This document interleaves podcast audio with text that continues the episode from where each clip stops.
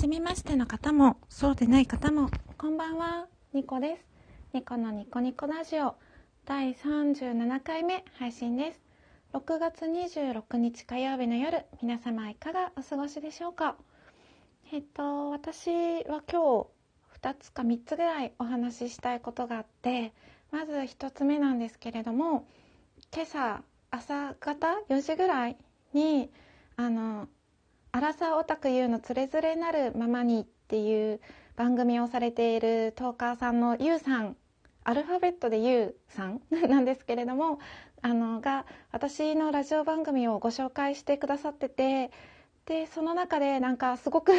褒めていただいてあのめちゃくちゃ照れながら聞きました。U さんありがとうございます。なんか話し方とか声とかを褒めていただいてめちゃくちゃめちゃくちゃ嬉しかったです。あのみのりちゃん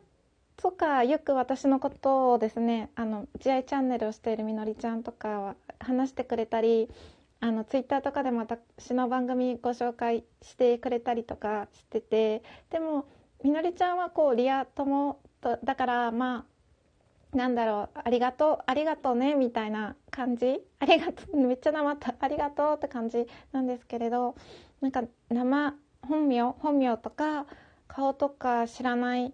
このラジオトークのアプリで知り合っ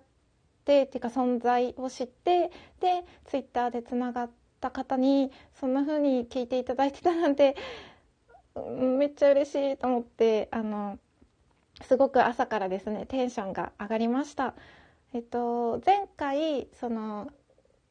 アラサーオタク U のそれぞれなるままにっていう番組をですねご紹介させていただいてっていう U さんと同じ漫画をレンタルしましたっていう話をした時は一応ツイッターでですね番組のことをご紹介させていただいてもよろしいでしょうかってあのツイッターで連絡を取ってであの快諾していただいてあのお話ししたんですけれどもちょっと今回はあの突発的に話してしまって嬉しくて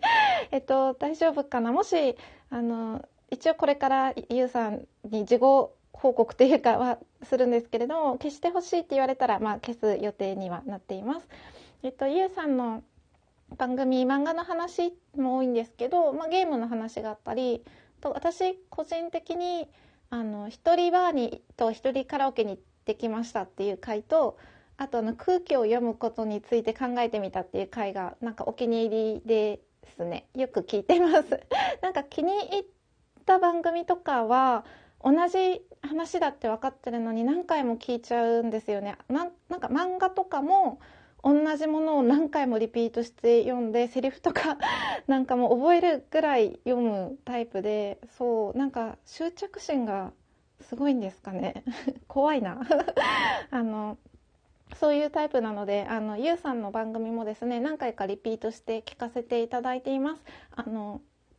話がなんかその私の番組を紹介する時にあのゆうさんは自分は話が下手だって言ってたんですけどそんなこと私はないと思ってて上手だと思いますよ。すごく。うん。あとこうこのラジオ番組いろんなトーカーさんがいて皆さんいろいろいっぱい楽しいお話されてるんですけれどなんか好きなことを話してる時の声っていいなってすっごく思ってて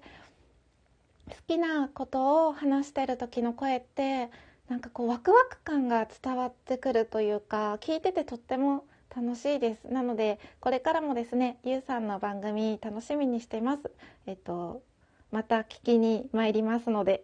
よろしくお願いします。そして2つ目今日そうで2つ目昨日その夜中の12時ぐらいからキャベツの千切りをしてお弁当をですね作ってたんですよ。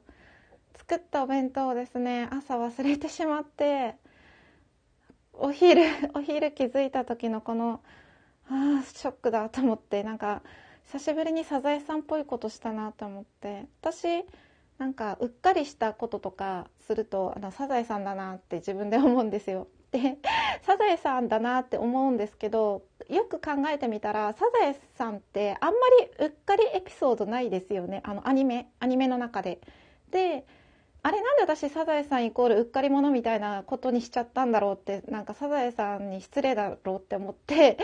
あの思い返してみたらあの歌そうオープニングの歌があのなんかお財布忘れたみたいなフレーズの歌じゃないですか。だからあそれだと思って歌の力怖と思ったんですよね。歌の力で私の中でサザエさんがうっかり者認定されてると思って、うん、であのサザエさんって24歳かな？3歳だっけ？ぐらいなんですよね。でしかもタラちゃんっていう男の子を産んでいてなおかつマスオさんはあの早稲田大学かどっかを卒業していてそうあのサザエさんサザエさん一家はあのめっちゃ高学歴なんですよ。であのノリスケいるじゃないですか。ノリスケ呼び捨て。あのお調子者のノリスケさんがいるじゃないですか。あのあの方あの方？あのお方はあの東大法学部かなんかを卒業してるはずなのですごいと思って。こうもうすごいですよね。なんか伊佐坂先生も確か早稲田を中退だったかな。なんかそれはこう作家の設定としてなんかリアルだなって思った記憶があるんですけれど。びっくりしませんか？であの三河屋さんかな？あのお酒のあのサザエさん家に今日は何がご入り用ですか？ってみりんとかなんかそういうの聞く三河屋さんは